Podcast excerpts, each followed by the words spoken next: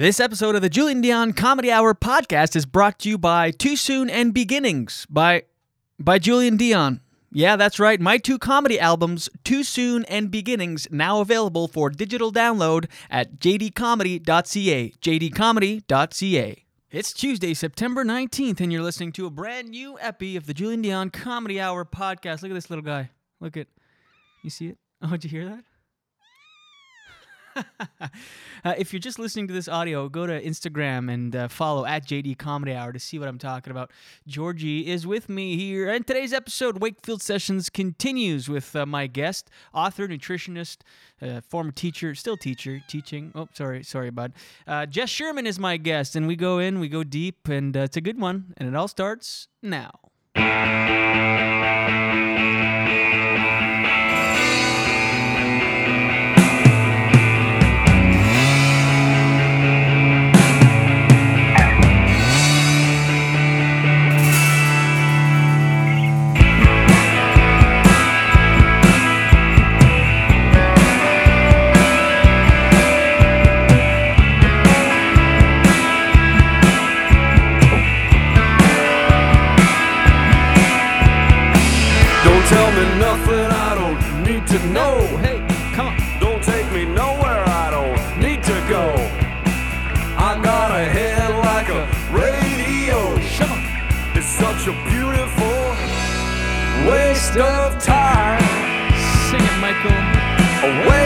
Time. A beautiful waste of time. A waste of time. And here we are. Welcome to, to the. Julian yeah, Dion. learned a lot. Got a degree in what I'm not comedy hour podcast coming at you from Lemon Press Studios in the Gatineau Hills. Hi, hi. Waste of time. My guest today, Jess Sherman, is my guest. Nutritionist and author, teacher, mother, all around cool cat. We get into it. It's a uh, good one. By the way, Wakefield Sessions. Wakefield, you've delivered above and beyond. We're in week three. Just under two weeks left of this thing. Monday to Friday, it's a lot. It's a big workload. But uh, man, oh man. Jess Sherman is my guest today, and she keeps the thread going of just unbelievable talent. Calling Wakefield home. In fact, when I interviewed her, my night my nightmare happened. We um we recorded like like 20 minutes or something, and it was going really well. And then I kept looking over at the board, and I could see that the levels were a little bit off. It didn't seem like it seemed like there was something. So I go, let's take a break. And let me look into it. I want to make sure we've got good sound quality. And sure fuck enough, my microphones were not picking up our voice. We were just using the built-in mic on the laptop, so it sounds like we're in Alaska, with the laptop being in Wakefield. We're so far, and it's like roomy and reverby, and I'm like, oh, for. And it's so hard to recreate the conversations, the interviews that, that we have here because, again, no notes. We sit sit down, we look into each other's eyes, and we just listen and answer, and it's a conversation, a back and forth. It's authentic, it's real. So it's really hard to replicate when one loses the recording. So this when I realized my mistake, I'm like, oh my god, okay, let's let's just do it. And Jess, being a champion, the champ that she is, was like, hell, who cares? Let's do it. She was better. She handled it better than I did. And I'm the host. I'm supposed to make them feel comfortable, the guest. And she made. She's like, no, let's. Who cares? Let's do it. So listen all the way to the end of the episode after my little outro, and I'm gonna put up the 20 minutes. We covered some of it in the actual good quality, high quality broadcast quality interview, but in case there's certain things, I mean, it's not quite the same. So if you want to listen and, and get some more answers and questions answered that you may have, just listen past in the bonus thing. The audio is going to be a little off. Again, it sounds like we're far away because it's the laptop is picking up the the sound rather than I, our, our mics. Anyways, we did it, Jess. We did it. I was so happy by the time we wrapped up because I th- when I started doing it again, I'm like, oh man, this I'm gonna end up cutting it short because I was overthinking it. And we went long. It was good, and she was awesome. You know, it can be weird when you repeat a question that you just you just asked five minutes ago, and you're trying to get an authentic again like response as if it's the first time you're asking it. So, and uh, Jess was a true pro. So thank you, Jess Sherman. And uh, I'm just looking at Georgie right now. If you saw the video on Facebook or on um, Instagram at JD Comedy Hour, Facebook.com slash JD Comedy Hour, Twitter at JD Comedy Hour, email me pod at JDComedyHour.com. You you'll uh, see that I was holding Georgie, our six month old tabby kitten, in my hands. Hands? Hands. And with an H and uh, it's really bittersweet because fuck, I love the little guy. I've talked about him before a bunch of times, and um, I talk about him in my act. And it's funny how you become attached to these little things, and they have such an impact on your life. And if you don't have animals, you might not understand. It's weird, but anyway, we just got back from the vet, and uh, Georgie has been diagnosed with FIP. I think it is FIP or FIV or PIV or HIV or something can't remember. It's basically feline HIV and it's terminal. There's no there's no uh, fixing it. All you can do is basically maintain and and um, their symptoms. And uh, basically, we're in palliative care stage now. He's only six fucking months old. How can, can that happen? And it's weird. You really get attached to those little things. We didn't. This cat was kind of. We just landed upon him Jen's mom adopted him, and then after a couple days, was like, I don't, I don't know, I've got a lot happening, so we were like, oh, we'll take him. And uh, unplanned, and we fell in love with the little guy, and now it's, you know, we just got back from the vet, and the vet is giving us options, and one of them is off- obviously euthanasia, and it's like, holy shit, what the fuck? We were not expecting that. We he's been in and out, in and out of uh, vets for the last two months, and. Uh, I know this is kind of depressing, especially if you're an animal person. You're like, fuck, I'm listening to this for escapism. Why, why draw me back to real life? This is real life, everybody. This is, uh, we deal with life and death. And by the way, I feel like we're now, uh, speaking of life, we're, uh, it's like biblical now. There are record breaking hurricanes and earthquakes uh, all over the world. Mexico just got shook by a 7.1 magnitude earthquake, devastation all over the world, threats of annihilation by President, I, don't even want to say President, Donald Trump, reality star. Did you guys see that? That UN speech? Holy shit. Are you guys freaking the fuck out like I am? It's scary. He I'm paraphrasing, but he's basically said he, if he's forced to, he will totally destroy North Korea. Yeah, that'll go over well. That'll go over well with egotistical King Jong King Jong Um Un. Can't wait to see what his response is. Anyway, it's a fucked up world we live in, and it's scary. So uh, just live it. So that's life. Georgie's struggling. Every it's just a struggle fest. Doesn't have to be. Why am I so down? Well, it's hard. you know, I thought, uh, just got like I said, just got back from the vet, and I'm like, do I do I record an intro now or do I put it off? I'm like, screw it. I'll be just real. Sometimes it's hard to be funny. I know it's expected, especially being a stand-up comic. It's expected that pretty much all content that I put out should be funny. Well, fuck it. Sometimes you just want to go, well, this is what's happening. And it's uh, it's hard to make jokes. It's so weird.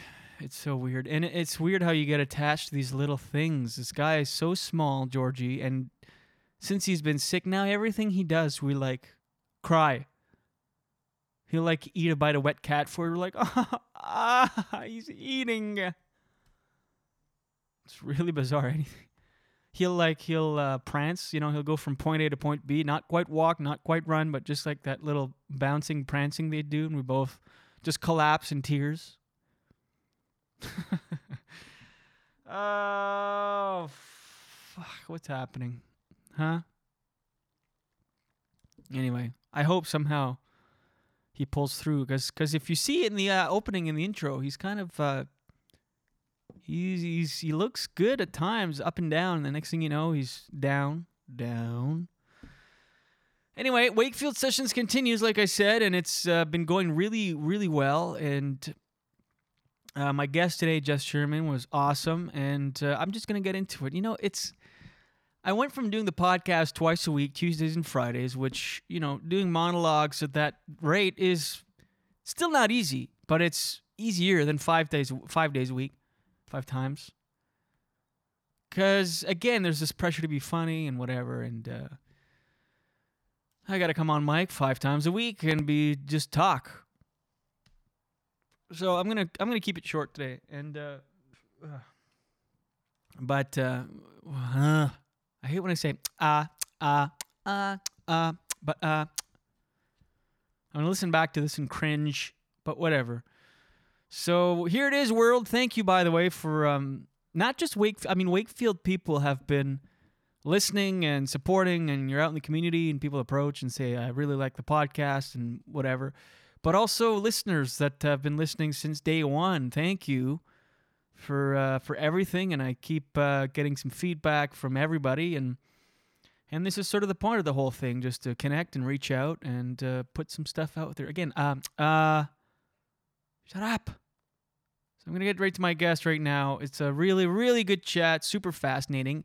I love. I'm obsessed with nutrition, even though I don't often uh, seem that way by my choices. But uh, you know, I'm really. I grew up in a healthy household. I'm obsessed with cleanses. I'll do cleanses, as you know, if you've been listening since the early days. I go on and off of things, uh, caffeine and booze and everything, and eating.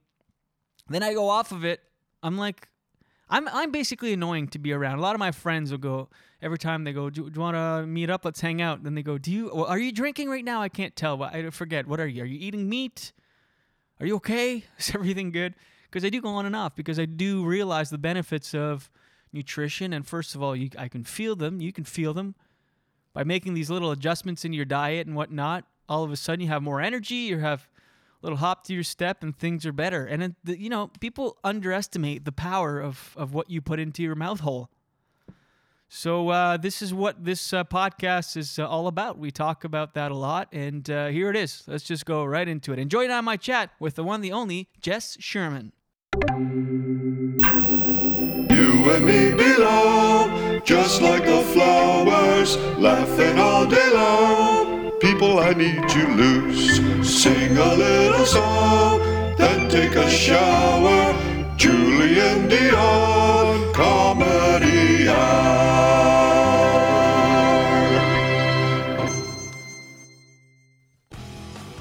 And yes, once again, this episode is brought to you by Too Soon and Beginnings, my two personal comedy albums.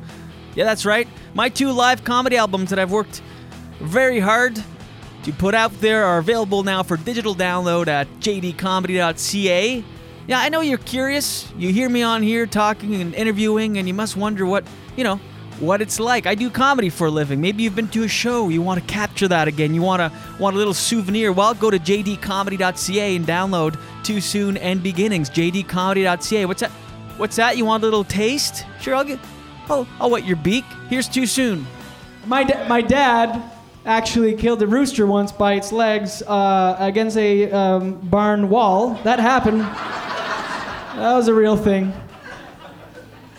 I ran over a raccoon and I cried myself to sleep for a week. a week! Here's Beginnings. This was weird. I just looked at Reject and he went like this.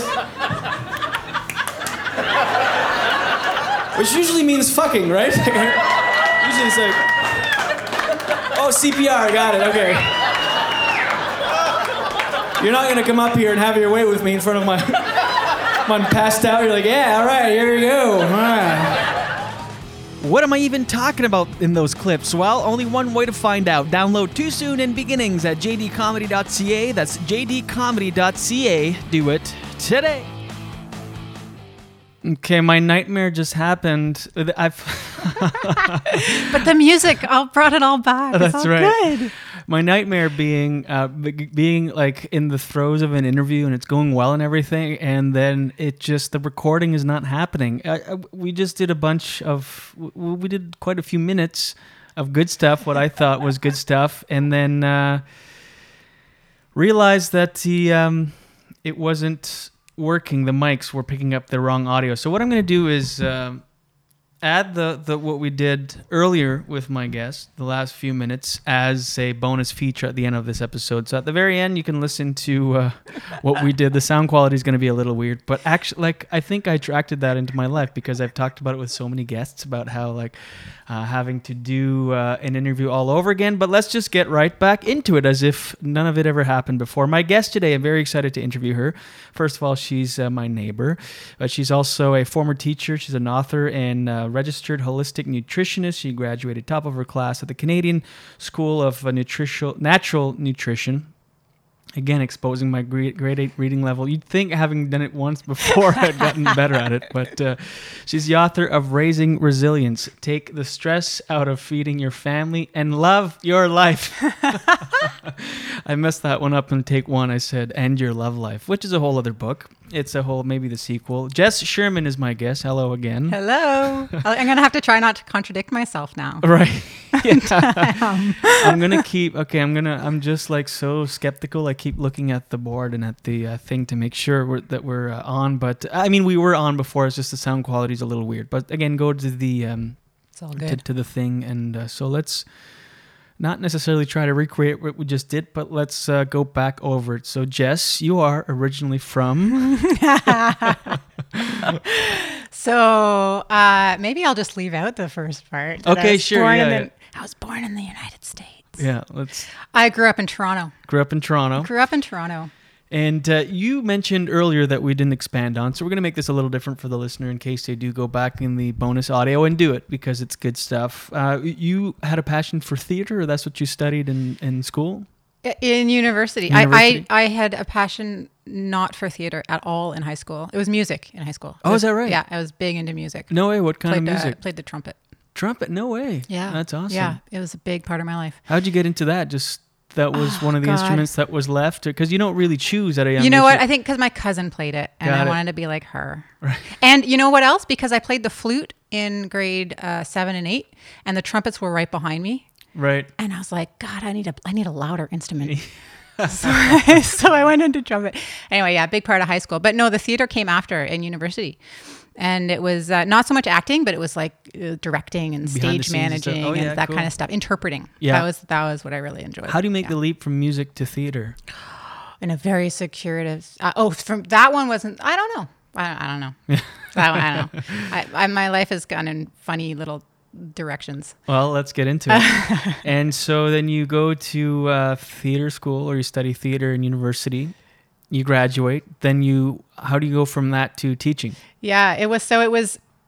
It was theater and international development, Okay. just to make it more like complex, right? like, what the hell does that have to do with itself? Uh, so, yeah, theater and international development, and then um, uh, from there it was teaching yeah so I- if if there was one thread that ties it all together because i kind of think about it sometimes like how did i get here it's uh, it's a real curiosity for people what drives people what makes people tick uh, how people develop how they why they behave the way they behave. Um, how to help kids in particular uh, develop a strong sense of self and a strong um, sense of agency. Uh, that's the stuff that really drives me. So I guess it, that wasn't that big a leap, I guess, from from theater because I was really interested in interpreting scripts and um, and uh, help, helping communicate to act, get, getting actors to to communicate uh, what my vision was, Right. that sort of thing. Uh, into teaching, where which really was an interest in kids and, and self and, and self development. So I studied experiential education. So it was a real kind of specific type of education of how to bring kids through experiences in order to develop a sense of who they were. And teaching is almost like a performance. at, uh, Yeah, You know, yeah. regardless of how you're feeling or what you're going through, you got to bring it every day. Yeah, I was asked that at a job interview once. Is that right? Like, what's the connection between theater and, and teaching? Or so it was something like that. Yeah, I- it's kind of stumped me in the interview. But I was like, oh, I guess so. Are you acting? Are you trying to be authentic, but you're acting? I don't know. Right. Deep questions. Um, Well, yeah. I guess yeah, you do have to be authentic, but at the same time, as is if if anything's bothering you, you know the kids won't connect to necessarily authenticity if you're having you know f- problems at home or whatever. So Yeah. you do have to put on a face on that level. Yeah, and there's a certain amount of bringing people through an experience that I think Mm-hmm. tie the two together, because uh, you know, good theater really brings people through an experience and makes them think, which is the same thing as you really are trying to do in the classroom.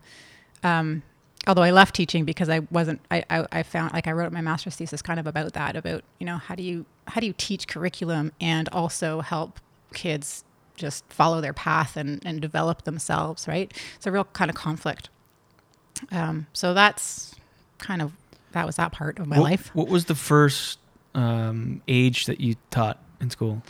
Uh, grade four. Grade four. Wow. Yeah. Were I you nervous when you? Yeah. Did you? Yeah, because they love their teachers. They did. yeah, I remember my grade four teacher. It was great. It's a great age. Yeah. super fun. Yeah, they're eager. They're excited about school. They're at that age where they still it, they get bored during summer break because they can't. They, they Yeah. start looking forward to going back to school. And, Yeah. And what fun. were you teaching?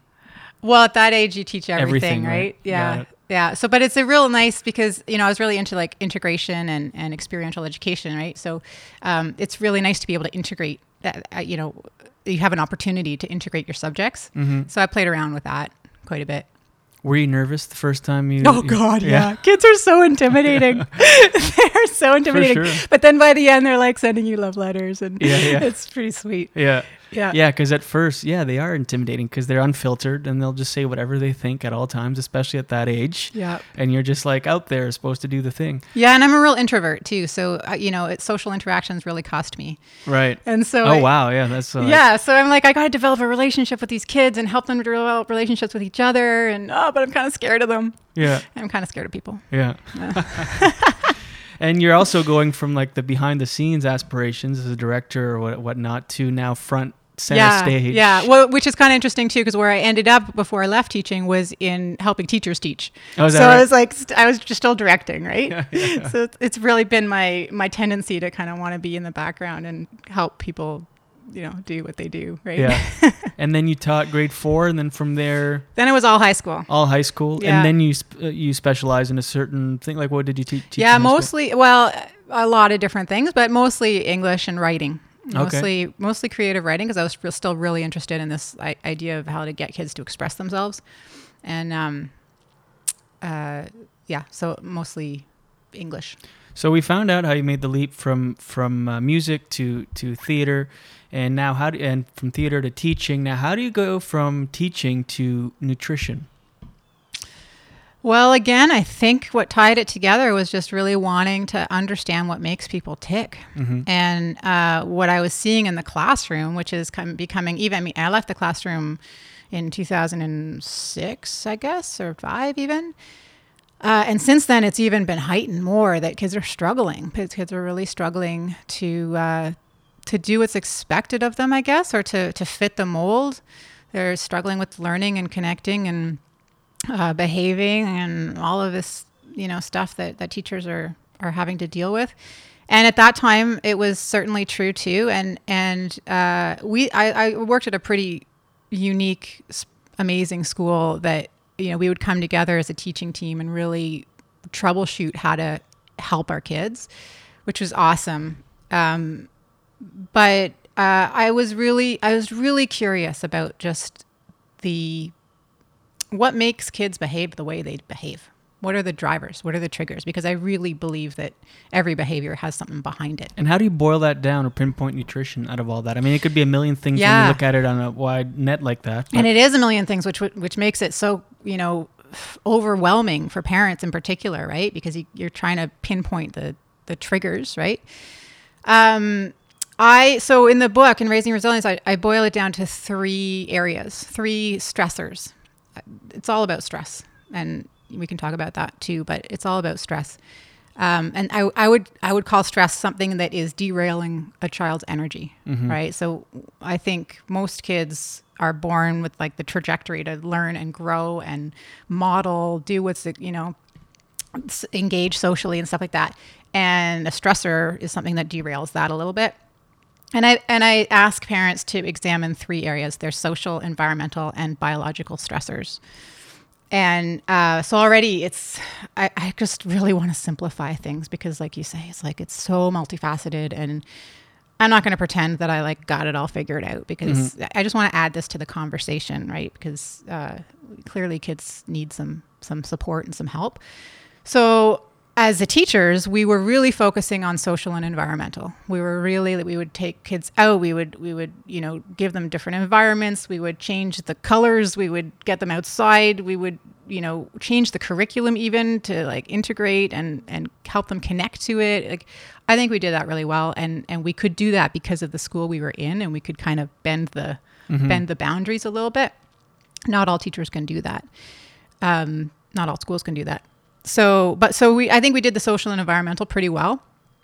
Um, but then i got i was like there's something else. We're missing something. There's something else that's triggering behaviors. And so that's where i where i decided to to go back and study holistic health really and nutrition because uh, not really knowing that that was exactly what i was after but kind of intuitively knowing that there was something about lifestyle and something there Yeah, that was being missed and it's so important. I mean, what you put into your body, it's it, uh, you know, Yeah, dictates yeah. so much of your life. Were you always into health and nutrition, even before all of that? I don't know. I mean, I was always into, I was always into like figuring out what's impacting the body. I guess. Like I wasn't a health nut. I wasn't. Oh, like I was a yoga instructor. Does that count? Sure does. I never really like. I I went through the yoga instructor teacher training because I was curious about it, but I never really like did that as a profession. right. But Do you um, do yoga now? Oh God, I can't even move now. Three kids later, like uh, I wake up, I feel like I'm 100 years old. I'll start again. Yoga on the bridge. There's Yeah. yoga on the bridge. Yeah, I've seen Yeah. that. It's Do you do that? Do you- I can't bend over. That's why I need yoga. Right. Yeah. I know. There's a there's, Chicken in the egg thing. I'm revealing like a huge part of this. Like I got to take better care of myself because I've, I've spent so much time like looking out, which is That's which is what I teach parents, right? That's right? a good point. I teach parents like you got to focus on yourself, and I got to take my own advice. Seri- seriously, So yeah. kick, kick kick my own ass. Yeah, you got to identify your stressors and what. Uh, Ah, yeah, absolutely. And your natural tendency, our natural tendency as parents is to, you know, take care of others right. first, right? Right. And and without really recognizing that we got to bring it back in because you're the center. Like we are the center of our of our lot of our family, For sure. and uh, there's a real ripple effect. It's the same. It's the same stuff we were talking about in education. Isn't that crazy? Yeah. We talked a lot in experiential education about about the ripple effect right about you have one experience and then it ripples out and kids will will uh, will create their own conclusions from that experience that's the whole kind of crux of experiential education and it's the same thing with parenting like we are the center and we have a ripple effect and our kids watch us and feel us in everything that we do and they reflect they're amazing reflectors and so we got to take care of the center That's So- a good way of putting it. You talk a lot about stress and how huge and important it is. And there's so much fucking stress everywhere around us. Everybody is stressed out. Everybody's dealing with stress. It seems to only be getting worse as the world evolves and you'd think it would get better but with the technology and the connections and everything everyone is in a hurry everyone is stressed. So is it a matter of is it possible to eliminate stress? Is it a matter of reducing stress or managing and living with stress and and having it not impact your life in such a detrimental way? good question. That's such a good question. Oh thank you. I wish I had an answer. I wish I did. I guess the way I deal with it is is there's two ways to manage stress is stress is an inevitable part of life. It's just going to happen and it's not necessarily a bad thing. Like there's good stress too, right? Motivates us into action and and stuff. But um uh what's you're right is that it's getting worse and worse. It's getting heightened and heightened and heightened and our buckets are full. Like we're they're just they're maxed, especially our kids. Um I read a quote the other day that oh, I'm going to misquote it, but it was something along the lines of um, the pace of out, the pace of life is not. Oh, God, see, I'm butchering it. I'm butchering it.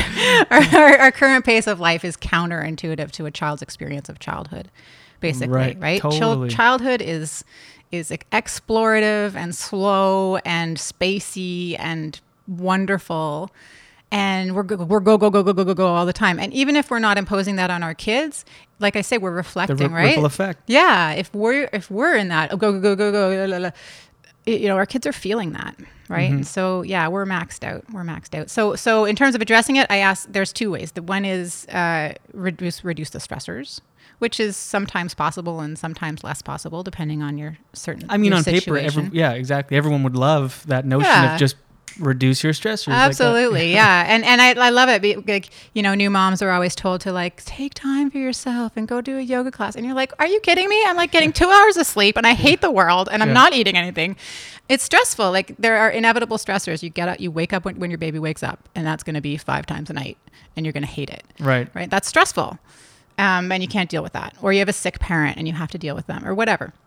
So there are some things that you that are inevitable, but there are some stressors that you can really uh, examine and manage. It might be hard, right? Like it might be about telling someone that's sucking your energy, like I can't be around you. Like that's not easy, but it's something you could do.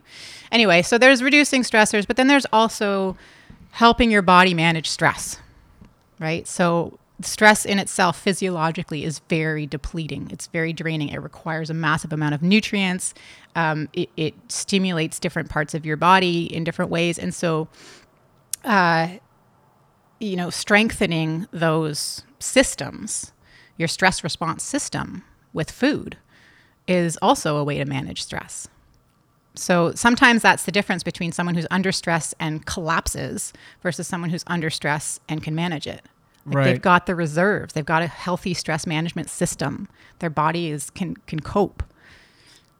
And it's kind of because I saw you post something on Facebook a little this week about how stress, anxiety, depression, those things can cause inflammation in the body, and then you recommended certain in, anti-inflammatory foods, so you can kind of offset it a little bit like that with diet. Yeah, a little bit. A mm-hmm. little bit. Yeah, and, and some of the medications are also depleting nutrients. So if you're on medication, you have to be extra careful to be repleting your body of, of nutrition Right. with nutrition.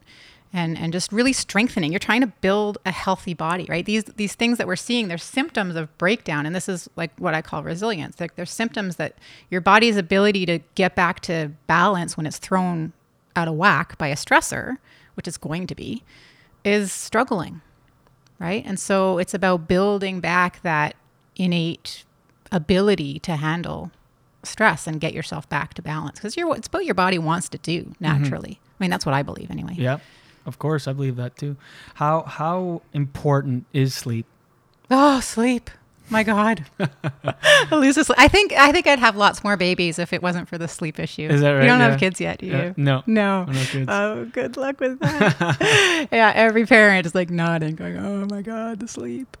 Sleep is so important. It is so important, and um, I mean, it's when your body recalibrates and resets and integrates and detoxifies, and I mean, so many gr- growth hormones created. Like, it is so important, and um, a lot of people aren't getting enough. It's one of the big triggers that I talk about in the book. I talk about the major stressors that I see, biological stressors, and one of them is not getting enough sleep. And let's go back to the to the kids. So when you're looking at these um, these stressors and what you can do, and you can help with nutrition and so on, and what they do with their bodies, and so there are certain certain things as a parent that you can introduce. But are there any aspects that naturally kids will self-regulate and figure out? I don't know. They're not m- maybe consciously, but that will help level off those stress levels naturally. Are some people more adept at doing that, or Like what kids will do naturally to just help themselves. yeah, Uh, kids are amazing compensators. They are amazing. Like everything that they do, they're doing for a reason. They don't necessarily know, right, right? But I was reading an article the other day of a, a mom who was a tragic, tragic story in on CBC about a, kid who just melted down on his first day of school, ended up in the hospital. And um, one of the things they said was he would go to a certain place to calm himself down. He would go to a pond, and that's where he would calm himself down. Like he's doing that for a reason. That's pretty wise to just. Yeah. And he probably doesn't know why or how. Probably doesn't know why. Maybe he does. Maybe he doesn't. But um, I think just allowing kids to connect to their natural um, wisdom, in, inner wisdom. I mean, with some guidelines, obviously. Like you can't. I mean, some kids are just gonna want to, you know, jump off the highest building, and we don't want them to do that. So you know, obviously, there's there's limits of, you know, what we can allow them to do and allow them to explore. But I think it goes back to that, you know, the pace is not conducive to the project of childhood. Uh, that has always stuck with me. Is there anything when you look at the biological stressors, for example, and what the kids eat and and how you can kind of offset that? Is there any specific food group that is a culprit of that, like refined sugars or wheat or dairy products, or is it a little bit of both, or does it vary from person to person? It varies from person to person. I think the only thing that anybody can really agree on in, when it comes to nutrition, which is like, it's just as controversial as like politics or religion, right? 100%. Nutrition is like, yeah, don't cross the line. the only thing that I, everybody really agrees on is like, keep it real, right? Keep it whole. Processed food is not as good for you as whole food.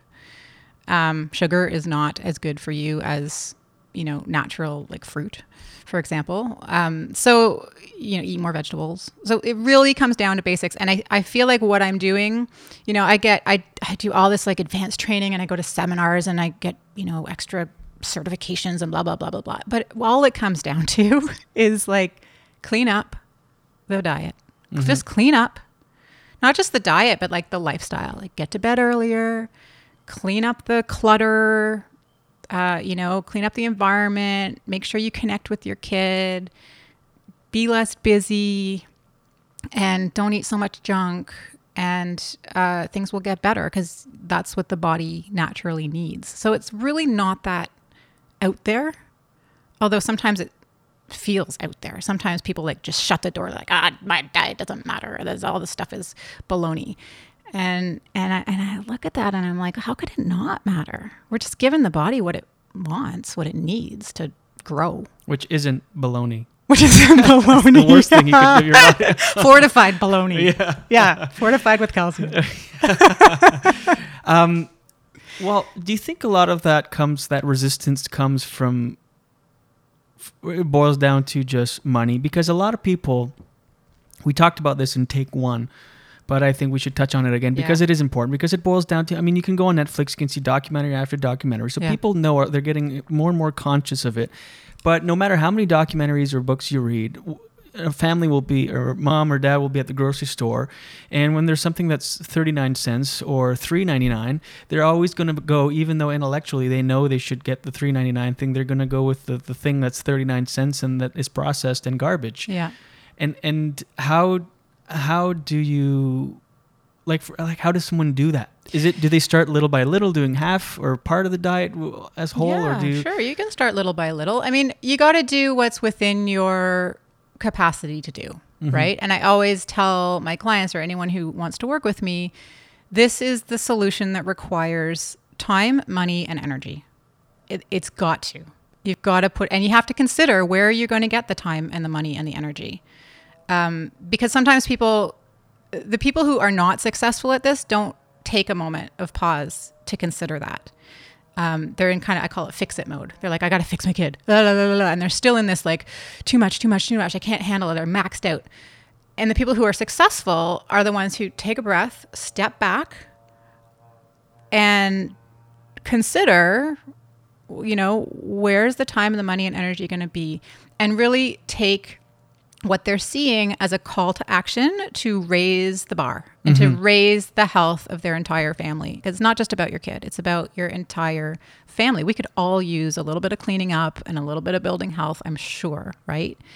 And um, that's it's not an easy thing to reflect on sometimes for parents is to to uh, to just take that pause and just be like, oh, okay, this is we're going to embrace this as a lifestyle thing. It's not a destination. You've got that in your bathroom. yes that's Happiness is not. I saw that. I was like, I'm going to say that. He's got it in his bathroom. What is it? Happiness is not a destination. It's a way of life. yeah Yeah, uh, that's true. I It think is. that's true. do you are you um they recently reviewed the food guide Yeah.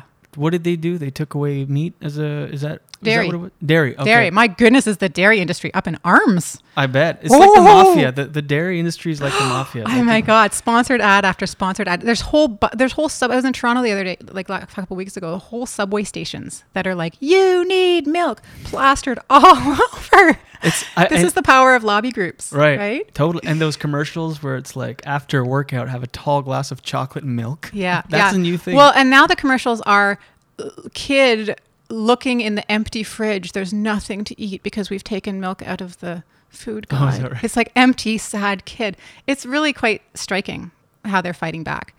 Um, but yeah, uh, dairy has been taken out, and uh, uh, it's less. It's more plant based. right. Yeah, less animal food based. Is uh is your family dairy free? Do you guys? No, we're not. I mean, we we uh, I like fermented dairy. I, I'm actually not anti-dairy at all. Mm-hmm. I, I there's some real strong health benefits to fermented dairy. I'm not a big fan of milk itself, What's fermented dairy? like, che- yogurt okay. and kefir. Oh yeah, yeah, Yeah, yeah. Oh, kefir is awesome. Yeah. Yeah, fermented dairy has some really, really important uh, health benefits to it. So I, I with dairy, I, I often it is a trigger for a lot of kids because it's one of the top allergens. Um, because it's hard to digest. It's not the food's fault; it's the body's fault. And that's what I try and bring parents, not fault, but uh, bring parents back to an awareness of. Is you just got to understand what's going on in the body. And if dairy's a trigger, we got to take it out for a little bit. But ultimately, we have to we have to work on the digestive system so it can handle it better for sure. and then bring it back in its fermented form, which has A, health benefits, and B, is easier to digest. Do you ever make your own kefir? It's like Yeah. creepy almost. It keeps growing and growing. oh man, fermenting is so cool. A- And you get you, you get it's like an acquired taste, and you like love it after a while. yeah. What's better? It's addictive. It's the It little is. bugs in there are actually addictive. oh, is that right? Yeah. Yeah. Your body craves it, and you need more. What? uh When you put it like that, little bugs. Little bugs, little bugs. I t- tell my kids that. Like, you have to have your little bugs. They get a kick out of it. though. yeah. What's better, um, kefir or kombucha? Oh, they're different. Are they? In what yeah, way? they're different. Uh, they are they're similar in that they they both use a SCOBY, which is like a it's yeast and bacteria Right. together. The thing that reproduces itself and keeps regenerating and growing. Yeah, the Yeah. mushroom, the Yeah. gross kombucha. It looks like a big pile of snot. It's f- so weird. It's so all gross. layered. Like you could like it, it looks almost like um phyllo pastry, like wet phyllo pastry or something that you could peel away. Yeah, But it's alive and growing. alive and growing. Yeah, yeah. Um, uh, so yeah, well, I guess the, the biggest difference is that they are um, one's dairy and one's not. Right. So so kombucha feeds off of uh, sweet tea. Yeah. and so contains a little bit of caffeine, a little bit more sugar. And uh, But is it is since it's fermented, is it s- still bad for you that sugar, or is it uh, different? Like, is it? it's uh, it's cut down significantly. I Right. think you're left. Oh gosh, I read this once. Uh, you're left with like five percent, ten percent of what it started with, which is interesting because if you look on a bottle of kombucha, it's uh, it's really high in sugar. But that label, I think, is a misnomer because it, that that sugar was put in, so it has to be on the label. But it's been fermented, and Right. it's been digested. God, yeah, right? it's metabolized in a whole different. So you're thing. only left with a small portion of that. Can someone that's lactose intolerant have fermented dairy? Uh, sometimes, Mm-hmm. yeah, the lactose is uh, is digested, so that's that's the sugar in the in the dairy is digested by the bacteria, and so if it's fermented for a full 24 hours, and I'm still trying to find like this is like, you know, I don't know, wisdom. Uh, what is it? Food wisdom. What do you want to call it? I haven't seen the study that tells us. Well, it has to be 24.5 hours, but um, uh, tradition says that if you ferment it for 24 hours, full 24 hours, then it digests most of the lactose. Okay. And it also creates lactase, which is the enzyme you need to digest lactose. Oh, does it? So, Okay. Yeah, so you get you get the double bonus. Yeah. What uh, this I can't remember if we talked about in take one or take two. the book. Did we talk about the purpose of the book before? Before. I don't know. Let's talk about the book. Let's talk about the book. So this is obviously a passion of yours. I mean, first of all, how does one write a book? I mean, to me, that sounds like the most daunting thing in the world. So it's got to be passion driven. It's not just something you do for money or whatever. Oh God, money. So yeah. what what is your dream for the book?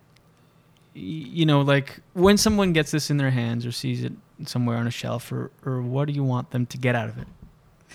Uh, I wrote the book. I don't know. I've always loved writing. Like I, I, um, I figure stuff out when I'm writing, And so I guess that's how it started because I really wanted to figure this out.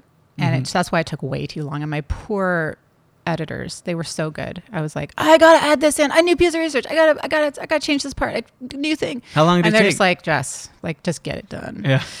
How long did it, I don't know. It, it took it took a few years, but it was you know on and off, right? Because I started writing it, and then I was like, this is shit, and then I stopped, and then I came back, and then I was like, I need an editor, and it- so it was it was an evolution. Is it true what they say? If you if you get you go, this is shit. If you step away from it for six months and you come back, you go, Yeah. yeah, this is actually pretty damn good. Yeah. yeah, totally is. And then and then it's like the big step of like, oh, I'm going to get someone else to read it Right. right. other than my dad. right. Was that a, an excruciating process? It get- was a little, and Yeah. then they're like, and then I get good feedback, and I'm like, oh, okay.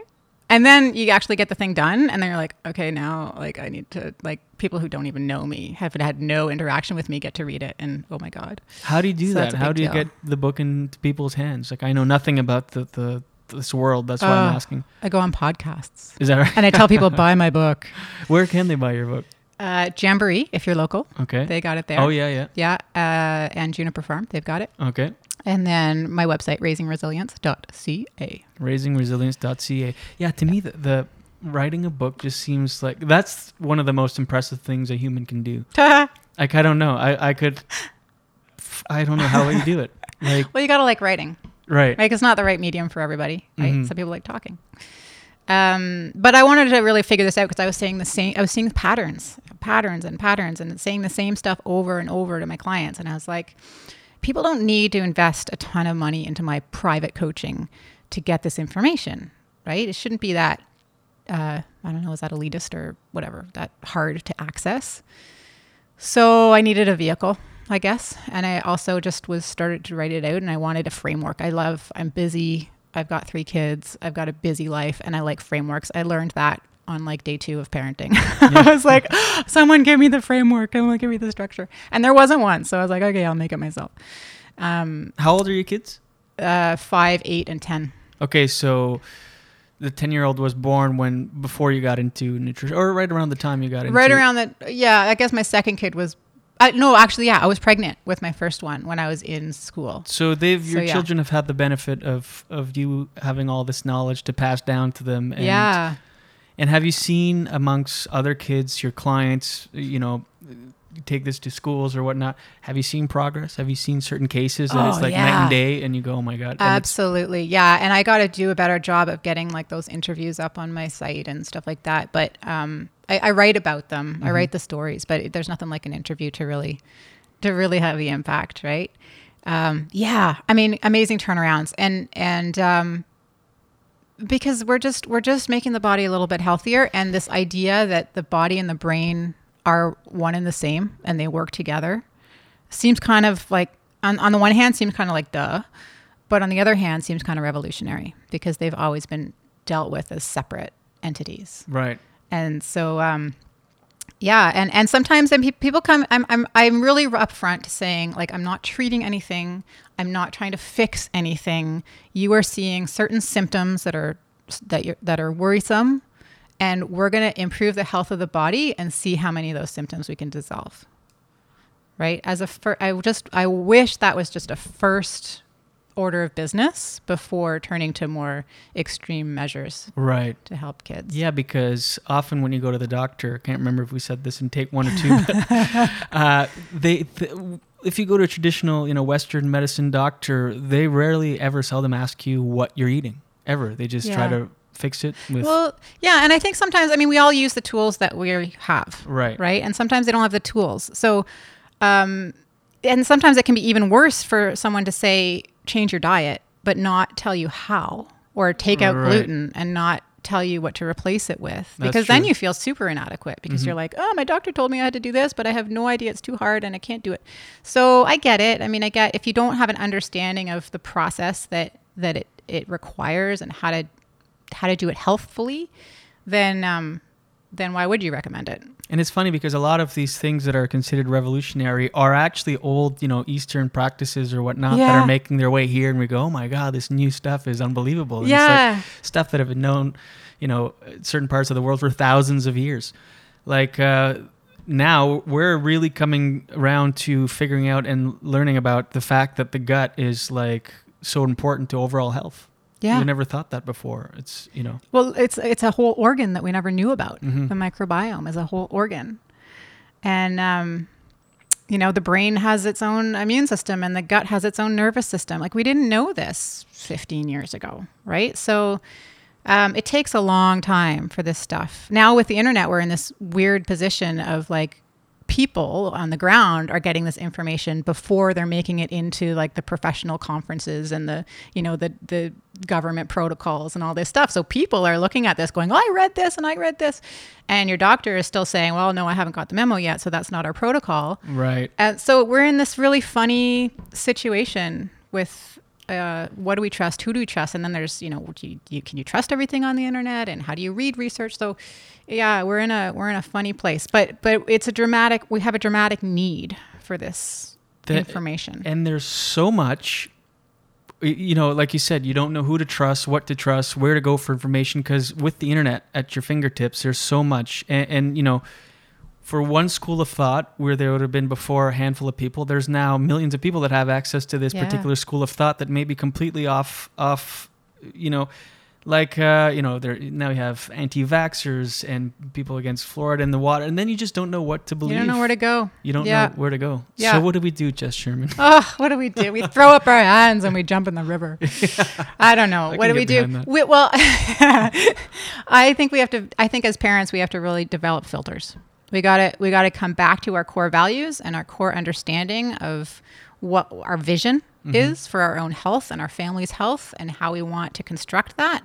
And then we look around and we use that filter against everything that we read and we say, does this make sense to me? Does it resonate with me? Does it make it through my filter or not? And and we got to be really prote- self-protective about letting things in that don't. I mean, I'm not saying don't don't see other perspectives, but um, do it with a good, solid sense of who you are and what you believe, and uh, and how you want your to construct your life. Right. I guess. Look at look who's leading this. If Jenny McCarthy's leading the cause, maybe. you Well, depends on your your core values, I guess. I mean, do you believe in vaccines? oh, do we have to talk about vaccines? No, we don't have to. I know it's a super hot it's topic. a hot, People hot flip topic. their lids. I know. We should do a whole conversation on that. Yeah, we could. We don't have to go there. It's it's. I mean, it's a It- it's a choice for everybody. To, Right. Everybody has to make. It's a it's a difficult decision for families, and you got to make make a choice that feels good to you. What about fluoride? Fluoride in the water We're on a well. or in a well? Yeah. We don't have fluoride in our wells. Do you know? I thought I thought there's well, a it little bit naturally naturally it naturally occurs, yeah. Right. But we don't. We're not on a suit. We're not on a Yeah. On a system. Here, Do you right? think it's as bad as people say? Oh, you're asking me controversial questions, Julian. uh, I think there's some good evidence. I think we should look into it more, Right. right? Like science is all about questions, right? Yeah. And science so- is disproving itself over and over. That's the absolutely that's the whole point of science Mhm. is like revisit revisit so i think anything that like has the book has been closed on and we will not revisit it this period is gives me pause right. right i'm like hmm, why are we revisiting And then not only are there certain schools of thoughts, but then there's endless conspiracies about all that, and it's yeah. Well that's where you got to have your filter. You Yeah. got to just know you know how you want to live your life who you are and and not be so busy because you got to have time for that. You got to ha- be able to pause and really consider am i living my life and making choices in alignment with what i believe and and how i want to live in this world how i Yeah. want to show up right I got the choices. H1N1 vaccine a few years back, and I to this day still think the government controls me now. I don't know. you got that funny look in your eyes i was wondering what that was. That's the vaccine coursing its way through my body nonstop. I remember I was living in New York at the time, and the big H1N1 thing, and I wasn't going to get it. But my I was a grown man, but my mother made me get it. She's like, "You live in the states. If you were to get anything, you know, all of a sudden you have to." You, go to the hospital and you have to pay. So I basically got it because my mother uh, she saw the uh, frugal benefits of it. in case You know, I think if if they, uh, clearly parents are concerned about Yeah. vaccines, that's what's going on with our vaccine rates. And if you, I think the only way to deal with that is more research. Right. Like, like I don't know. It's uh, let's talk about something else. I was watching. Um, I think it's called The Founder. It's about the McDonald's story. Hmm. I was watching that yesterday, and uh, you know, it's like in the '50s, and the guy's a traveling salesman, and to me, that just seemed like they say ignorance is bliss for a reason. I mean, Mm. there's, he's just driving around from town to town, no phone. He's disconnected, complete. Nobody knows where he is at that point. He needs to, you know, get a bunch of quarters and make a long distance phone call to his office to get messages or whatnot. And I really want that. I hate. I that want it to cost a quarter. Yeah, yeah. it's like three bucks. I know. it's so um, I don't know this constant connection of to everything. Mm-hmm. To me, makes every. It's supposed to make everything more convenient and better. To me, it just makes it worse in a way. I don't know why. I posted something on my Facebook page. It said it was a picture, and it said everything works a little bit better when it's unplugged and then replugged, Yes. like including you. Right? Um, just unplug, and because it's true, like something goes wrong with your computer, shut Right. it down, restart it, reboot. We all need a little reboot. When the power goes out, I'm so relieved. I love it when the whole power shuts down. Sometimes I'll be like, should we just turn off the breaker? I was just gonna day?" say you have the power, but I don't want to lose everything in my fridge. But, but I often, when it just goes down beyond my control, I go, yes, I hope this lasts for like three Mm. days. It's And- funny, eh? We have a natural tendency, I think, to want simplicity, Yeah. and that's why we live in Wakefield, mm-hmm. right? Like we don't Totally. like we don't want the hustle bustle, and we want to live a little. That's why we, you know, we both work. f- We have we've designed lives for ourselves that are a little bit different. You know, don't require the traffic and Mhm. whatever. Um, so I don't know. It, it's it's a I can't remember if we've already talked about this, but we're I we we what we're seeing in our kids, I think, with with their resilience and and with behavior issues and stuff. It's a real call to me. It's a real call back to basics, right? It's just like healthy living, healthy connecting, healthy learning, healthy eating. It like you say, it's it's not rocket science. We've known this stuff for a long time. Um, but it's become complicated because the the the foundational choices are like, do you buy the three dollar apple or do you buy the bag for five? Right? It's it's uh, you have to make tough choices, and that's where it gets political, and that's where it gets frustrating, really frustrating. Because I, you know, uh, ultimately, I'm asking my clients to spend more money because their kid is struggling, and they're already maxed out. They're already stressed beyond belief because of their kid's behavior and for whatever reasons. Um, but uh, that's the sad reality right now. Until we get a critical mass of people making these changes, making these choices, and showing that it's uh, effective and that it's worth it. You know, we need some deep, deep policies to change. Well, we do, and and you are doing the good work with your book, and uh, like I said before, there's countless documentaries now and reaching masses of people. So hopefully that shift uh, uh, will will happen. Do you think? Um, because we are in the country here, but we're still sort of we still have all these technologies and stuff that may or may not be bad. Do you think Wi-Fi and stuff like that is bad for us? Um, I, you know, I've seen some, I've seen some studies to show that it does affect all of us, but the fact is that some people don't feel it, right? So again, I think it comes down to resilience, right? It's like uh, when your resilience is low, you feel stress more deeply, right? When you have high resilience, you can tolerate a certain amount of stress. So I don't know. I don't know if it is. I know that some people seem to do much better when they're, they're unplugged. Absolutely, I've seen that. Yeah. Uh, why? I don't know. I don't know why that is. I don't know how it's you know what the, the science is and whether it's been proved or not proved. But I get I get a little I get my back up a little bit when people are like, oh well, it hasn't been scientifically proven. It's like, well, okay, fine, yes or no, maybe. I haven't read all the research, but let's go back to the foundation of we're all too stressed out. Here's a potential stressor. Let's experiment with it Right. right? Let's turn it off for a while and see what happens. Yeah. Let's stop eating these foods and see what happens.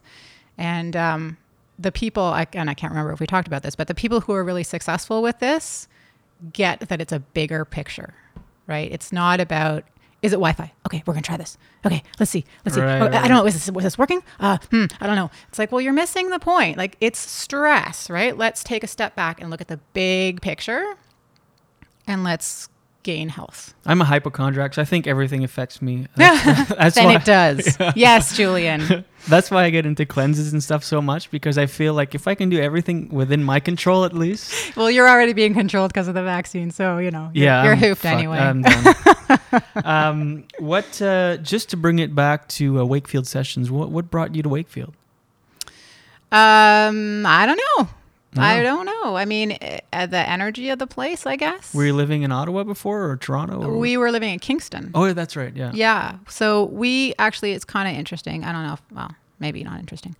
I'll, I'll let you decide if it's interesting. We we were we were homesteaders for a while back uh, in the teaching days.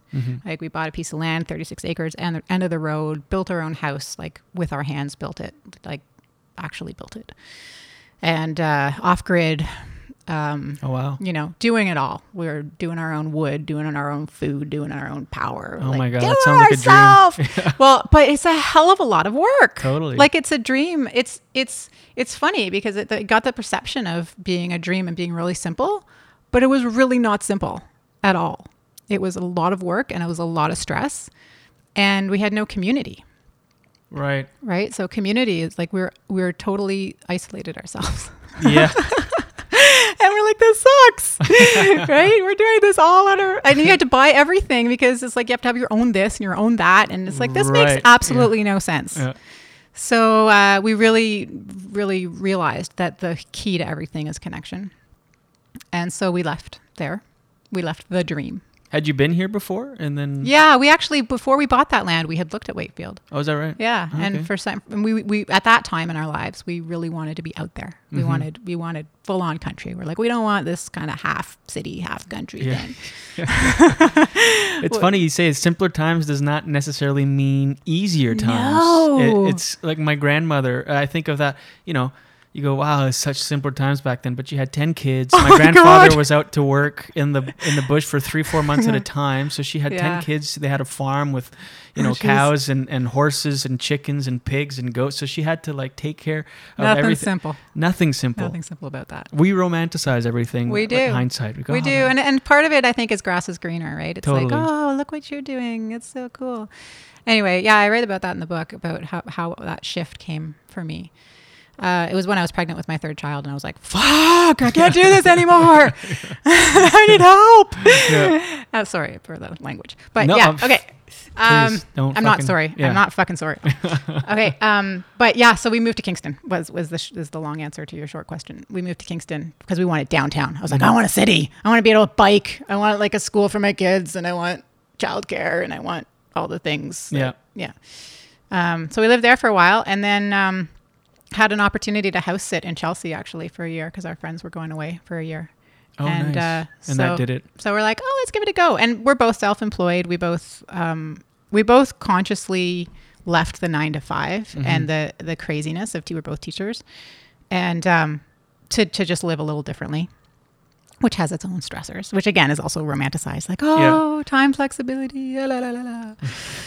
uh, yeah, it's also stressful. But Everything is every- stressful. yeah, well, you got to choose your stressors, right? right. It's like, is it more? I remember having this conversation with someone. Is it more stressful to have a job that you don't love, or is it more stressful to not know where your next paycheck's coming from? Right? It's like you know, Yeah, check- that's a good and, one. Checks and balances, Oh right? God, I, I, don't know the answer to that because grass is greener. Sometimes I Right. think, geez, a government job looks Yeah, so unbelievable right now. Like just I know. to go in to know what you're getting every two weeks when it's coming. I'm Yeah, like, oh my yeah. God. That's I've, I've, you know, in doing what we do, it's so uh, anxiety filled, and I've, I've looked at people. This is a moment where you go, where I go to through a toll booth on a toll highway or bridge, and I look at that person's life. I go, oh my God, they're so lucky. I do that too. Yeah, right. I do not the toll booth, but like you know, I sell stuff online, right? And I was Yeah. like, why do I have to pick the most controversial thing? And the like, like, like, and I also work with a lot of autism too, which is mm-hmm. also like super controversial. Food is controversial. Like, why do I choose this shit? Why don't I like teach knitting or something, or teach like hairstyling, which probably has its own, you know, hotbed of controversy sure. within those groups, Yeah. right? But yeah, yeah, I don't know. I don't know. I guess even though I like to be in the background of like the directorship and all that stuff we Mhm. were talking about earlier, I, I also kind of like the things need to be disrupted. Like we just need to disrupt this. We're One hundred percent. we are we're go we're we've lost our way in so Mhm. many ways, and I want I've always been drawn to like the idea of like there's another way. There's Yeah. another way. I've always been drawn there and at the same time I've always kind of hated that. Like even as a kid, like I went to an alternative school and I was like, I just want to go to a normal school so I don't have to explain where I go to school. You know, and, and I played the recorder and I was like, I don't want to have to explain why I play the recorder and not like some, you know. So I switched to the trumpet, right? Because I want to be normal. But I've there's always been this uh, this edge to to what we're doing. I got I don't know. And so what what now is your primary thing? You said you sell things online. Is it do you do coaching in the still and Yeah, yeah, it's all it's all coaching. So All I do uh, I work in Ottawa a couple days just to to have a little bit of face to face. So easy to get stuck behind your computer. totally? But I do a lot of online coaching, a lot of uh, we, you know video conference coaching all around the world, and uh, group coaching where parents can like connect with each other because that's all about connection. It's all And about you do that all online, like Skype and stuff like that? or- Yeah. Oh, cool. Yeah, uh, yeah, video con. Like, I mean, I've got online courses for for parents, and then um, I also do video conference. And they can find that at jesssherman.com and raisingresilience.ca is the book Yeah, and all that. yeah. Buy it locally if you're local. Buy it Sup- locally, Support those guys. They've been awesome at supporting me by having me in there. in their Yeah, that's uh, awesome. They're a little Place. stores. Yeah. Yeah, Store is the word. Yeah. what is it? I think this deserves a high five. We did it. I can't believe it. Are we still recording? Yeah. Oh God. oh my shit. Oh, thank, could you imagine? Let's do take do it again. Yeah. I would just end the podcast, throw my computer in the garbage, get a toll booth job somewhere. Well, we could do it again, and I could say that I teach knitting. Yeah. I'm like really non-controversial. Uh, Jess Sherman, we did it. We got through it. I because we did like 15, 20 minutes, and then it's so hard to reproduce, like replicate that because Yeah, there are no listen to that notes. We just have a conversation. But uh, I think we talked about the same stuff. yeah, we did I it. think so, and I don't think I contradicted myself. I hope. I don't think so. I'm still gonna throw up after the little outro here. You can listen to um, the tinny recording of the first part that we did because there's uh, some good uh, uh, nuggets in there. Uh, anything you'd like to add? Um, I don't know. I sometimes I feel like what I do is really heavy. Mm-hmm. Like it's deep and it's like political and it's heavy. But really my aim or my desire is to lighten it up. Like Right. just to bring I want to bring simplicity and and get back to basics and really just help families build health in their in their families. And um it's not as heavy as it sounds. It's not all about like food restrictions and you know shove supplements down your kid's throat and like you know if we focus on that too much, it becomes tedious and it becomes Right. overwhelming. Um, I want to light it, lighten it up, and just give structure and tools and strategy for parents so that they don't have to stress out so much about it. Is it is it really that heavy? Because sometimes when you're close to something like yourself, sometimes it's an idea that you subscribe to because you're so into it. Is it? Does everybody see it as as a heavy thing? Is that like a I don't know. I don't know. I, I should ask that to my my clients. Ask I, I mean, they're they're uh, it's they're, everybody I work with is really stressed, right? right? because that's the problem. Yeah, Right. So a large part of what I do is try to p- unpack that for them or with them. yeah. Um, so I guess when you're stressed, everything seems heavy, and when you're concerned for your kid, everything seems sure, heavy, yeah. right? Um, so it's really, I guess, if there's one thing I want to leave people with, it's really about just taking a step back. Mm-hmm. And, and the structure that I look that I that I put in raising resilience, I hope. I mean, I offer it as something that could that could help simplify things by just saying, look, like examine the stressors, reduce the stressors, and then feed in a way that that promotes self-regulation, which we didn't even get into, but people can just read the book. But you know, there's really just three things that I want parents to know about, and and just keep use that as your filter, right? Be like, so when you see a blog post of like, oh, I need to eat this superfood, or my why won't my kid eat this, or what, whatever. Don't stress about it. Like match it up with the three core strategies that I talk about, and just say, is this worth my time and energy or not? Because we got to be selective. We got to be selective. You heard it Uh-huh. here first. Loosen the fuck up, people. Lighten up. Go to jesssherman.com for all of your Jess Sherman needs and go to raisingresilience.ca. We did it, Jess Sherman. Thank you so much uh, for doing the podcast. Thanks I appreciate for it. having me. My pleasure. And watch your head. It's such a beautiful waste of time.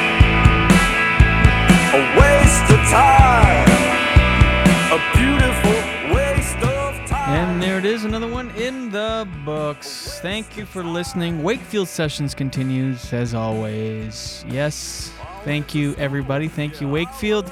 Remember to email the show pod at jdcomedyhour.com. That's P O D at jdcomedyhour.com. Follow on Instagram and Twitter at jdcomedyhour and like on facebook.com slash jdcomedyhour. Thank you so much.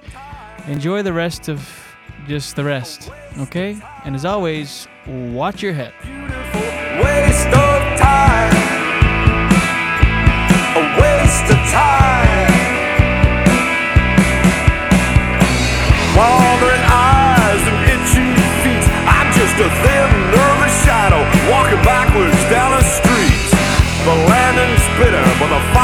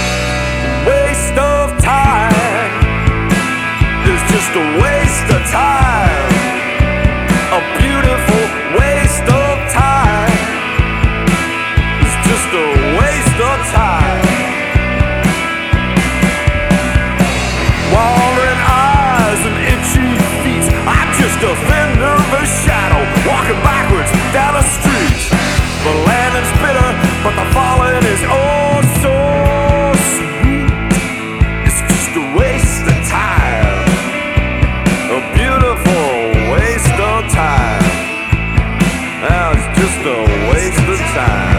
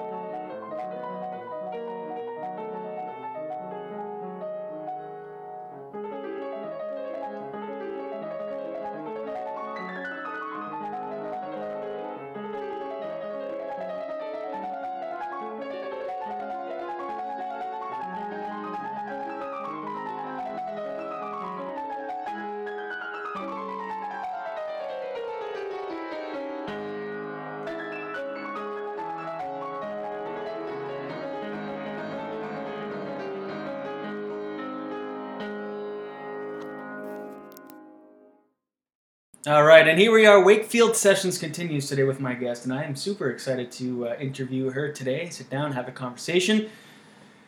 And uh, just for new listeners to the show, this is Wakefield Sessions. This is the whole point of the podcast is to uh, obviously I've moved here and I talk about Wakefield a lot. I talk about my life a lot in the podcast, so this is kind of my way to introduce Wakefield to the world and uh, show and uh, introduce interesting folks around here that make up uh, the fabric that is this interesting and weird place that we choose to live in. And uh, also for locals, Wakefielders, if you're listening to this, first of all, hello and thank you for all the support and listening. And uh, this is also another way of introducing locals in depth to you.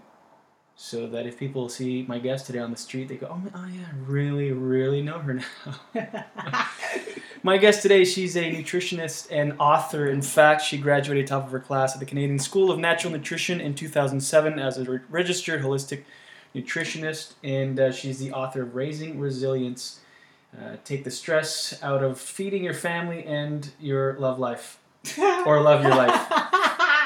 That's a different book nice. I think that's going to be the next one. Yes, take the stress out of your love life. with food. Get a little steak going on. Uh, Jess Sherman is uh, my guest, and we just uh, realized exposed my grade eight reading level. Uh, welcome and thanks for doing the podcast. How are you? I am great. How are you? Good. Thank you. Uh, first of all, for doing it, Thanks and um, let's uh, let's get to know. First of all, how do you feed your love life? That's getting a little personal. yeah. um, so, where are you from originally, Jess?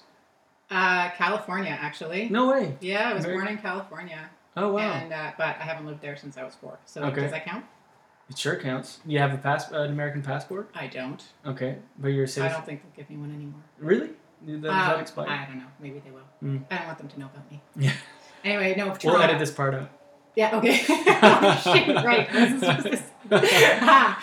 uh, no, Toronto is where I grew up. Okay, So- whereabouts in Toronto? Right in the heart, Oh yeah, downtown. downtown. Well, it, it used to be downtown. I don't know. It, Toronto's always changing. Yeah, I lived at Yeah, DuPont yeah. Davenport in the annex. Okay. do well, that yeah, St. Clair and Yonge. Oh yeah, super close. so yeah, yeah. Close. Like midtown-ish, I think that's here, considered yeah. now. Yeah. Yeah. Now it goes up to like, I don't know, Collin. But Yeah. yeah. Yeah, they, they call anything above the uh, above uh, Bloor, above the tree line or something. Okay, so that's. Re- downtown, downtown people are really snobby about. it. Oh shoot! So I should have edited that part out too. I shouldn't have said that. We'll just start right now with me properly reading your f- book title. Jeez. Uh, this is the research and the professionalism that you're dealing with here. Um, okay, so you're you're a nutritionist, and uh, I, I'm gonna get into. I love. I want to talk all things nutrition and get into it with you because um, I'm obsessed with nutrition. I've got a weird relationship with it where I'll just go nuts, eat and intake everything that I can, then guilt cleanse, Hmm. and then like I was saying off mic, it- like every time I start a cleanse, the first three four days are a nightmare, and then um, after that I go I can't ever go back to any other lifestyle than this. It feels so good. Yeah. What brought you into the world of uh, nutrition and? Um, and uh, is it a passion thing? What did your parents do? Was it, or did you just kind of fall into it? Well, I gotta say, first off, even though this is what I do, I talk about food all the time. I don't really identify that much as a nutritionist, which is a bit weird. Mm. Um, because uh, I don't know. I, what brought me into it was because I was a teacher. I was a teacher in my former life, earlier life, What kind of teacher? um, high school. high school? Oh no way. Yeah, well, primary and high school. Yeah. What's Yeah, tougher, tough. primary or high school? Well, it's funny. I was trained in, in primary, and I actually quite enjoyed it when I did all my training and stuff. But I, I always taught older kids. Mm-hmm. What's tougher? I don't know. They're very different. Yeah. Very different. Yeah. Yeah. You're dealing with two completely different. Yeah. And is it hard? It's absolutely hard. It's teachers are saints. Mhm. What, what they're doing. It is not an easy job. I'm not really doing it anymore. I, I still teach, but not in the classroom. Right. teaching in the classroom is a real particular type of teaching. Um, and so I was a teacher, and I, I started getting really curious about kids' ability to self-regulate, right? And what motivates kids, and why some kids were like intrinsically super motivated and like really wanted to please and would do everything you asked, and they were calm and they were they would retain what they were learning, and some kids just weren't, and they needed a different environment or they you know we needed to get them outside or we needed to connect them better to what they were learning or you know we needed to get real creative and i started becoming really interested in in that what what drives that what drives behavior Right. So in other words, you want to find kind of the common denominator, like what makes one kid do this, the other do that. yeah If yeah not just for environment, but maybe right down to what they eat. Yeah it was a real curiosity about what what drives behavior basically. And and um, i'd always been really interested in health. The one thread that kind of goes through all of my everything that i've done i mean i started in like i actually started in theater. Is that right? All No way. things, yeah so i studied in university. So theater and writing and teaching and all, everything that came outdoor outdoor education. It, it was always a real curiosity about what drives people and what makes people tick and why they do what they do and how to help kids express themselves and become themselves and figure out who they are and stuff. So that's the kind of curiosity that uh, brought me to leave teaching actually because I was like, ah, we're missing something here. Like, Yeah. What's what's missing? So I went back to school, studied studied nutrition because I was always really interested in nutrition Right. and and that's where I really started to make the connection between what people eat and how they feel and how they behave and who they become and like you're saying you know like you go through a cleanse and you feel like crap for a little while and that's a signal that like well what you're putting in your mouth is affecting how you feel and how you function and whether you can get out of bed in the morning and for kids it's whether they can pay attention and um, you know there's lots of factors that influence kids behavior but uh, this part of food is just not really being talked about that much and i'm Right. I'm really trying to explore it. Yeah, it really isn't. I mean, you can go to the doctor, uh, like a traditional doctor, for any sort of reasons, and they never ask you what you eat, ever. They just try to correct it or whatever. And uh, so it wasn't until you went into nutrition that you started making the connections. It like w- wasn't like the opposite where you thought this could be it, then you went into it that way. Well, I think I think I think I kind of knew about. I think I kind of knew it intuitively because I think we all kind of know it. Like we know if we go out and we drink too much and we eat pizza and fries and poutine and we feel gross the next day, Mhm. right? It's hard to get out of bed. We feel less motivated. Maybe we're constipated. You know, well, should I say that? Yeah. um, so I think we all kind of intuitively know it, but when it comes to our kids, somehow there's a bit of a disconnect, and and I don't know why it's. It's sometimes it's not talked about. Sometimes it's just flat out rejected. Yeah. and to be like, wow, that, there's no evidence. There's no, you know, there, it's not worth pursuing. And That and do you think maybe people think, well, their kids will bounce back from anything, they're resilient, they can take it, or maybe I don't know. I think I. I mean I. I don't know. It's interesting that eating. It's like you know you're gonna feel like shit the next day, but it's so good for that two inches, like from the tip of your mouth to the Mhm. back of your mouth, Mm-hmm. and then it sucks from the you know your jawline down. Yeah, and that's something I think is important for parents to teach kids is that yeah, sometimes it is worth it. Like sometimes, you know that birthday cake, I Yeah. just want to have it, and that's a totally natural, you know, relationship. It's a healthy relationship with food. Sometimes it's not worth it, Right. right? And and as our kids grow up, I think we need to kind of have that conversation with them, if, especially if your kid has food sensitivities or has, you know, issues with food. I work with a lot of kids who have ADHD, for example, and foods can be a big trigger. And as soon as a parent gets that and, and identifies the trigger, they all of a sudden understand their kid a bit more, right? And so they're like, oh, right, like okay, we're going we're going to this party. There's going to be the X, Y, or Z kind of foods there that you can't eat, but you know we're going to do it anyway because tomorrow's Sunday. We have the whole day off. We can rest. We can, and then on Sunday when they're off the wall and crazy, the mo- the parents get it and they're like, okay, well this is why. So and, and and then they have and then what my book is about is like strategies to bring them back to it. balance, right? But if they've got a big test the next day, or you know, you know, some kind of big expectation expectation for their behavior, then maybe it's not the right time to, to Right. have that wiggle room, right? wiggle room. In, in in other words, do you believe in like the quote cheat day? That's popular now. That t- kind of dieting where it's like super strict, but one day a week you can just pretty much have anything you want. I'm a big believer in long term strategy. Right. Like I want people to have a good strategy that they can stick to, and it's simple. Like like and every strategy is going to be a bit different for each family because each kid is different, each family is different. And you've got you know uniquenesses. But uh, I talk about I I, th- I talk about it in terms of the 80-20 rule.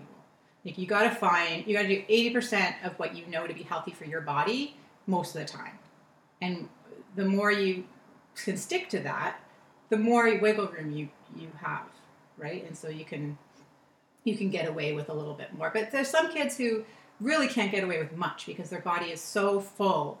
I, I use the analogy of the glass, right? Their glass is so full of irritation. Um, and it's not only food and stuff, but it's you know all kinds of stressors, right? Stressors in their life, and it's so full that just the, the littlest bit tips the balance, and you get all these crazy behaviors. Mhm. But as they start to empty those gla- that glass of stressors, they get more wiggle room, and so they can have more, you know. Right. Which is kind of like what a cleanse is. You kind of empty the glass like as an adult. Yeah, That's sort of what you do. So then you can have It all the beer and cheese that you want yeah, it kind of is. Except except when you're when you're feeding a kid, it's like you're in it for the long haul, right? Right. Like you got to feed this kid for what 20 years or something, or maybe even more, depending. But you know, a long time, and you have to teach them about how food affects their body. So. Um, you know, it's I wouldn't call it a cheat day, but I would say, you know, you got to just figure out the nuances of what's good for your body and what's bad for your body, Mm. and then figure out what your threshold is and what you can tolerate and you can't. by studying kids' behaviors and what affects it and, and their resilience and so on, has there been one particular, um, not food group, but kind of thing, for lack of a better word, because I can't think right now, that has been uh, the regular, like the common denominator, like sugars or like refined sugars or wheats or dairy, or is is it, or is this kind of a little bit of everything, or it depends on the person? Yeah, it depends on the person. I mean, there certain are there certainly are like common culprits that I suggest people do a trial of just to see or testing for or something like that.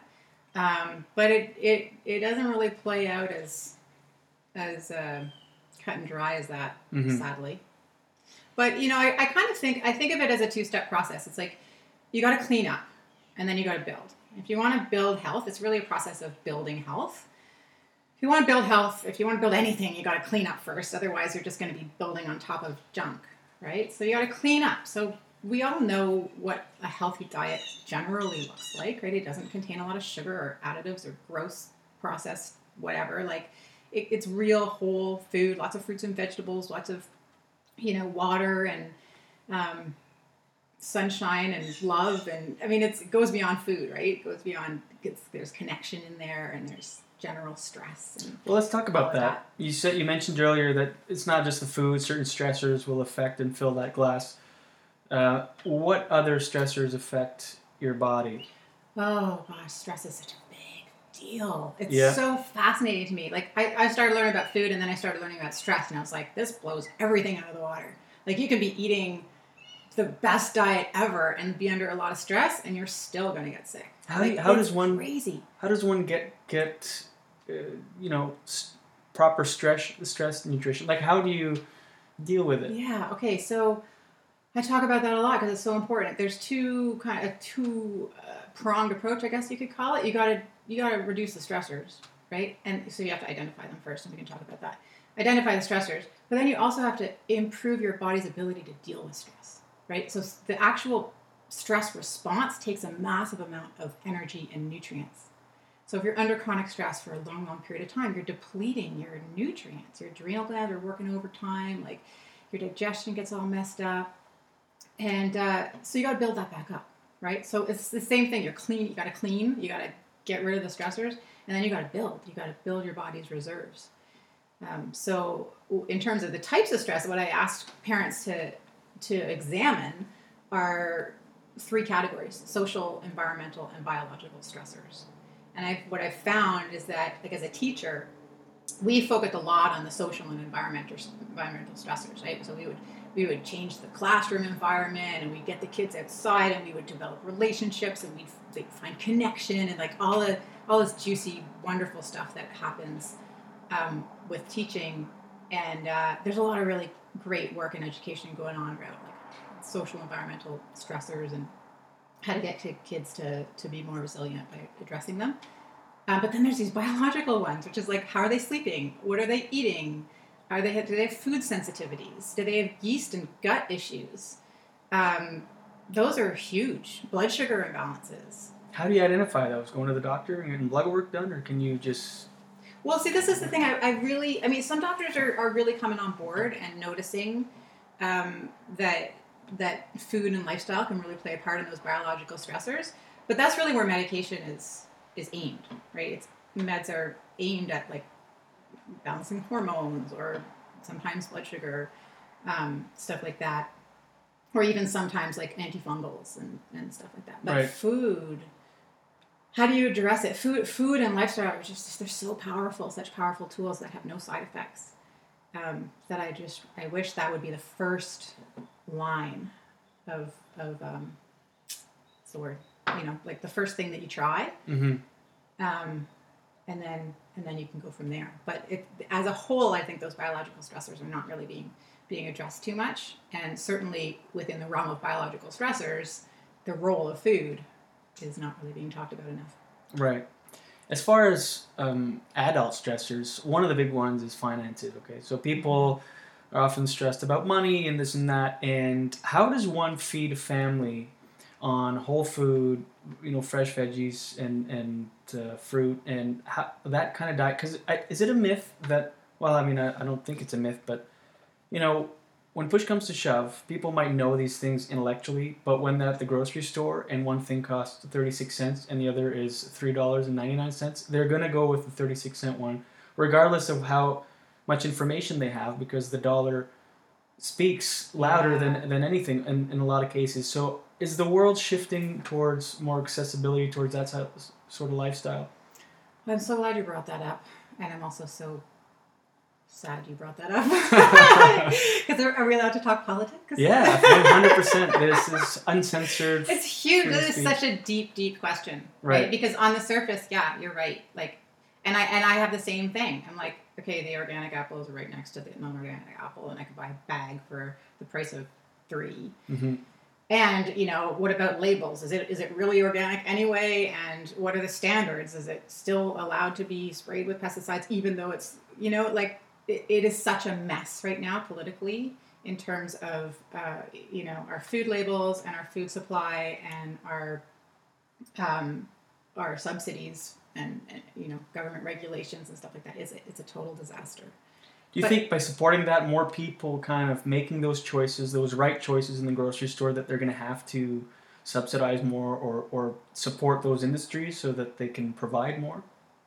Oh, I hope so. I mean, first there first there needs to be a recognition that it matters. Right. right and that's that's maybe that's why it's not being talked about because it's you know I, a lot of people kind of just throw up their hands and are like okay great well here's a tool that should be available to me but it's not because i can't afford it and uh, that pisses a lot of people off it pisses me off it absolutely does and i get a lot of a lot of my clients are get quite angry because i have to i have to say like yeah you got to invest some some time and money into this because we live in the world that we live in. And there are ways i mean i have i oh god i love the clients that i work with. Some of them just get super creative and um, you know they just they find a way to do it to do it cheaply they buy local stuff they buy seconds they buy you know they go to the they buy stuff and freeze it and they make big batches of things. Like they get real creative on how to bring the costs down. Some of them like buy their own raise their own chickens or whatever. Um, so there are ways but there's no way to do this without investing time and energy and money Right. and and I wish that were different. Uh, but uh, I think until we recognize that it's actually a huge, huge factor and it matters that we change it, it's not going to change. So I don't know. Maybe we need more research. Maybe we need more parents speaking out and, and saying, "Hey, this is a this is a big deal," and lobbying. I don't know exactly how that's going to happen. I hope to be a part of some kind of change for that, but that's the bigger, deeper question here, Mhm. right? That's the bigger political statement, I guess. And your book, Raising Resilience, is is that uh, kind of the whole rub with it? Is just to make people more aware so that they can make those choices, despite price or whatever, that they can maybe it'll become so important to them that those things won't matter. Yeah, I mean, I, they'll always matter, um, but I mean, th- I mean, there's a whole, there's a huge portion of our population who is going bankrupt to protect their kids, and they are selling their homes and they are downsizing because they can't afford therapies and you know they they they see we'll do anything for our kids right? And when you see your kid getting better and changing you know you're you're faced with a choice of you know am i going to invest in this or am i not? And I, I mean I, I wouldn't i wouldn't pass judgment on either decision because i get it it's complicated and it's there's lots of factors. Maybe there's other siblings there's certainly you know the rest of your family to think about and stuff. Um what was the question Uh, the purpose of the book. the purpose Yeah. of the book. Yeah, I think the purpose of the book was because I was seeing some real distinct patterns in my clients. I was saying the thing, the same thing over and over and over, and I'm I'm a busy mom. I've got three kids too, and I need I need a system. I need a structure, and so I wanted to boil down everything into a simple structure, a simple framework to just like put this like take this and put it, apply it to your life and see how it works. Um, to simplify things because parenting is just it's a whirlwind and it needs to be simplified, especially if you kid you got a kid who's like having trouble self-regulating. Um, yeah, you need you need simplification. So I, I wanted to write the book to kind of outline what I'm seeing over and over and over, and um, get get the word out more that food is a real tool at your disposal. You just have to you have to use it strategically and systematically, and I mean build you're building health. You're not fixing a problem. You're building health. Right? You're taking what you're seeing in your kids as a call to action to improve health, and that means improving food, it means healthy connection, it means healthy lifestyle, it means simplification, in my mind anyway. Um, so that's what. I love it. Let me do this. I'm gonna just t- take a quick break. I feel like uh, I just want to have to tech check a technical thing here. Two seconds. I feel distracted. So uh, we're gonna be right back uh, with uh, Jess Sherman after these words. So sorry. I don't. I've. I'm. I, I keep. I don't know if you noticed. I kept looking at the thing because. We're not eating the mic. No, it's not you. I think I.